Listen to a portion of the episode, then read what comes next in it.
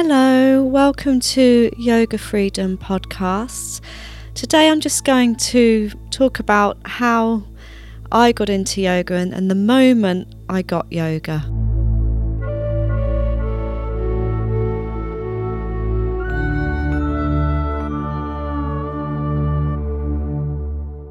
I've always been a very inquisitive person and also a very sort of peace-needing person. My mum had a long-term illness really when I was a child, and it was quite disruptive to the household, and I used to find myself when I was probably about 12, 13, I used to live near fields and I would go walking through the fields and inevitably sit somewhere under a tree, and particularly in Boughton. I love Boughton, and I would sit under a tree there in their pocket park, having walked through the fields, and just sit peacefully, either with my back against the tree or just beside it. And I would just close my eyes and listen to the noises around me and basically just the life going on for everybody else around. And I would be able to easily contrast that with the peace that I was feeling and with a sense of witnessing things, witnessing my own peace next to the noise and life that was going on. This is really just my natural state. I'm not very logical in my thinking. I'm a bit daydreamy, and I'm very, very right-brained. And because of that, I think that when I eventually found yoga, it just placed me in exactly where I had been placing myself. It felt very familiar. It felt like I'd come home. So I was used to sitting, as I mentioned, from an early age on my own in my own space in what I now believe to be a form of meditation. And when I found yoga, it happened through the TV. So it used to be, I think it was GMTV, they would show a short segment of yoga, and I would sort of get out of bed early morning and just join in with this 10 or 15 minutes.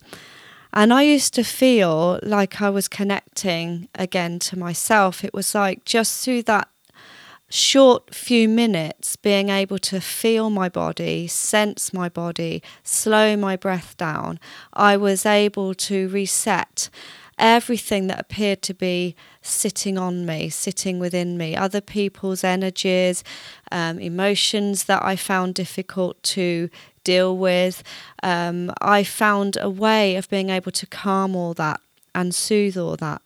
So through that process, I then went off and bought myself a DVD.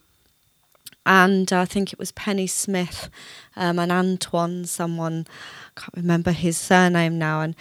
And I used to do that 3 or 4 times a week, along with regular other exercise. I've always been somebody that's woken up and exercised. I used to get up and do all that before I'd wake my children up.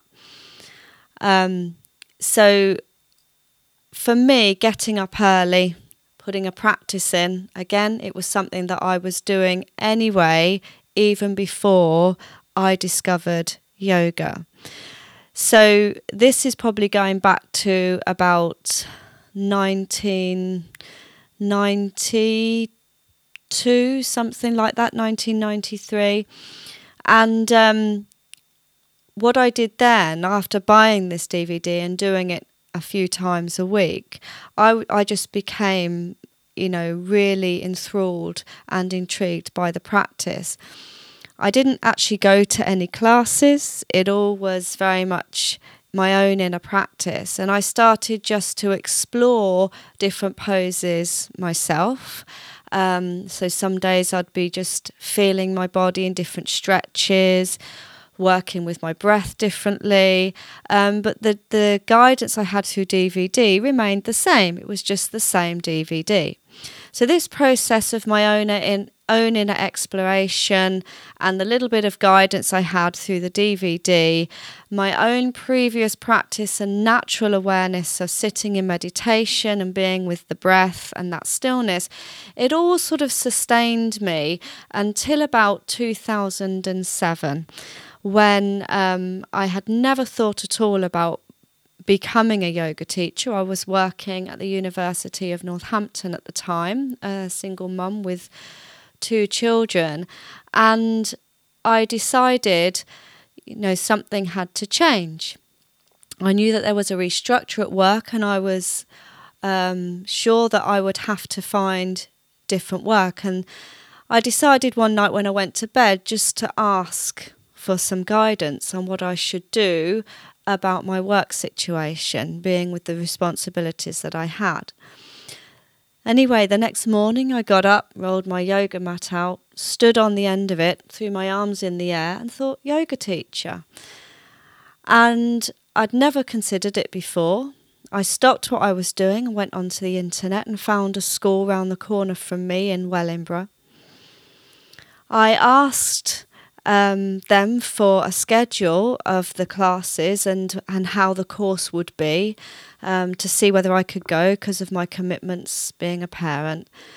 And they said to me if I paid a check, I would then get the schedule later on. And I was literally doubting being able to do this. I couldn't really afford to just give money away, then not be able to commit to the course. And this happened to be on a Friday morning, and that evening I went out with some friends. I didn't often go out to the pub, but I went out with some friends, and somebody turned up there that had never been there before.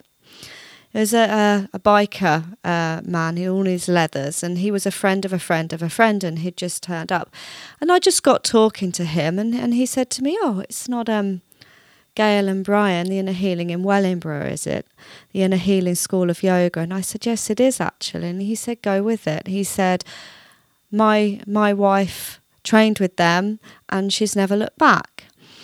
And for me, that was the biggest sort of evidence of synchronicity and being guided that I have ever had, really. It was obvious from that moment, the chances of meeting somebody randomly like that and having just explained my doubts on whether I should, you know, take any inquiries further to become a yoga teacher, how he knew exactly the school I was going to be training at, and he basically said, "Go with it." So for me, I had to. And I paid the deposit and bought loads of books. And over the summer before the course started, I was reading and carrying on with my yoga. And from then on, I had to start going to regular classes. And it just all opened up. And I went from feeling as though I was sitting on a hard plank of wood in life, I went to feeling as though I was sitting on a cushion. All of a sudden my world opened. I was surrounded by people that had the same outlook as me. The yoga philosophy that I was understanding was really reflective of what I had experienced myself. The logic behind the cause and effect, the self-care, the aspect of intention. And for me, intention is everything. Whatever religious path you are on or not, whatever the purpose is that you're trying to bring into your life, intention is at the root of it. First of all, you recognize what it is that you are attaching to or wanting to manifest or to come into or to develop. Then you have to have a clear sense of intention, because it's through that intention that your energy is delivered towards that goal. Now, with intention, you need a sense of faith. And faith happens within yourself. It is a change that happens within and inside of yourself. So sometimes it's phrased as gratitude. Faith and gratitude, for me, bring in the same energy. If you can hold a space of gratitude for something that hasn't yet materialized, it's the same thing in my view as having faith. Having faith that a greater situation, a better situation will arise. So it's on the energy of intention and faith that I work with my yoga. So every single day I arrive at my mat, I allow myself to attune into the intention of my practice. So that day it might be releasing something that's not served me. It could be wanting to engage greater in an aspect of my life that maybe I'm drawing away from through whatever reservation I might have, and I'm trying to allow myself to open up towards a situation. It may be that my intention is one of greater health, vitality, or a sense of connection to my own self, just reconnecting again and establishing my own truth. And I feel that all those aspects just draw me towards being a better person, not only towards myself, but also towards the outside world. Now, through that process of intention, as you hold that intention, that sense of faith and that sense of gratitude, and you begin to walk the walk through a physical practice on the mat, you're actually not just sitting with it and imagining it happening outside of yourself. Through the process of going through the physical asanas and that intention, you're actually beginning to energize in the material world an aspect of movement towards that goal. That's really important, because we eventually are the ones that walk the walk. We are the ones that develop and bring into existence that we want to manifest. So all this happens with a sense of divine light, I suppose. Now, the divine could be anything from your own inner light, your own inner spark, to any kind of God or greater energy or energy of creation or universe, whichever way you want to put it. I believe that what you're doing with yoga means to unite. Physically, you're uniting your breath, your body, your awareness, your mind, the physical side of yourself to the spiritual side of yourself. And then spiritually, you're allowing a unity with your inner world, your inner heart, to come through you to the more material aspect. So for me, yoga arrived in my life with more and more practice as I read more about the philosophy, but only after I'd discovered it myself, I then realised the true art of what yoga is all about. It's empowering you as an individual to connect with your divine inspiration, to recognise that divine inspiration, as you tune your attention towards your inner truth, your inner self, it enables it to come through you energetically for then you to then bring that to life in the material world. So yoga is a process of transformation. As you begin to bring that to life, your external world begins to reflect the changes you're making inside. Now, yoga also has a benefit of enabling you to become aware of all the subconscious habits and aspects that so often hold us back in life. So we are, as we're growing, a sponge, taking in information, other people's points of view, experiences, our own feelings about things, and all of this begin to manifest subconsciously, filtered through the nervous system. And then from there we build a perception of our own sense of ability, a perception of the expectations others might have on us or for us, things that we think we should be doing, others think we should be doing. the things in life that hold us back through lack of confidence or lack of self-worth, possibly other people hold us back through their lack of confidence within us. Maybe their own lack of confidence within themselves is causing them to project that onto you. And as you become aware in your practice, you arrive on the mat and you, through the process of the physical postures, begin to listen to and understand the dialogue that's going on subconsciously. Things such as, this is difficult. I want to come out of this now. And then you start to explore, is that because my mind is telling me I need to come out? Is it because my body is telling me I need to come out? And you can start to explore that deeper. How can you understand whether it is your mind that's beginning to bring you out of a posture or whether it's your body? Well, that will determine whether you can stay connected to your breath and a sense of the earth as you hold any given pose. If you can re-establish yourself in a pose with comfort, with ease, your body was happy and it was your mind, for whatever reason, was deciding it had had enough.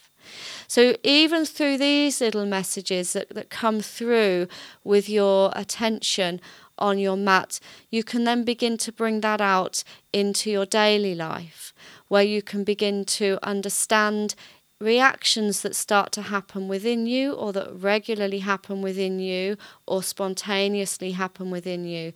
You can begin to ask of yourself what that means. Why has that lit a fuse? Why have you all of a sudden become deflated in a situation? And you can use the practice time on your mat to begin to help you to understand better the path that you walk day to day. So yoga takes me from a place of blind journeying through life to one where I'm recognizing things outside of myself, and I'm also recognizing my own inner traits, inner hang-ups. I can begin to establish a relationship with my breath that happens on the mat, and through the practice of that, I've done another blog post on breath awareness that you might be interested in, that explains a little bit more about what I'm saying here. But allowing the movement of the breath to guide you with your knowledge about yourself, about your physical body, about your inner reactions to things. So as your breath tells you about a posture, as your breath tells you about an emotion, you can begin to understand more about the hidden aspect of yourself. And then through that, you can then decide whether it's worth bringing into material, whether you need to change your view and adapt your actions, your place in life. And ultimately, that then leads you to a sense of your own real truth, the real essence of who you are. And in yogic philosophy, we are all born with a dharma, a life purpose, something that we are here to be doing. Now, that might change at different aspects and different times in your life. Your dharma may change according to your circumstances. So say if you are a mother, then that would obviously be something that your dharma would be helping you to fulfill that aspect. But there'll also be an aspect that is there just for you. And so when you begin to find that in life, which is connecting with your truth, and your truth you have discovered through your practice, your dharma will become clear, and you will be able to then fulfill an aspect of yourself, whether it be through your work or through a hobby, or maybe you're traveling, or maybe it's through a deeper spiritual practice. You might find your dharma all of a sudden becoming fulfilled. And dharma, to fulfill it, doesn't necessarily mean it's going to be an easy road, because even things that we are meant to be doing, so say for an example, a plant is meant to be a plant. It knows its dharma. It's supposed to grow and to plant seeds.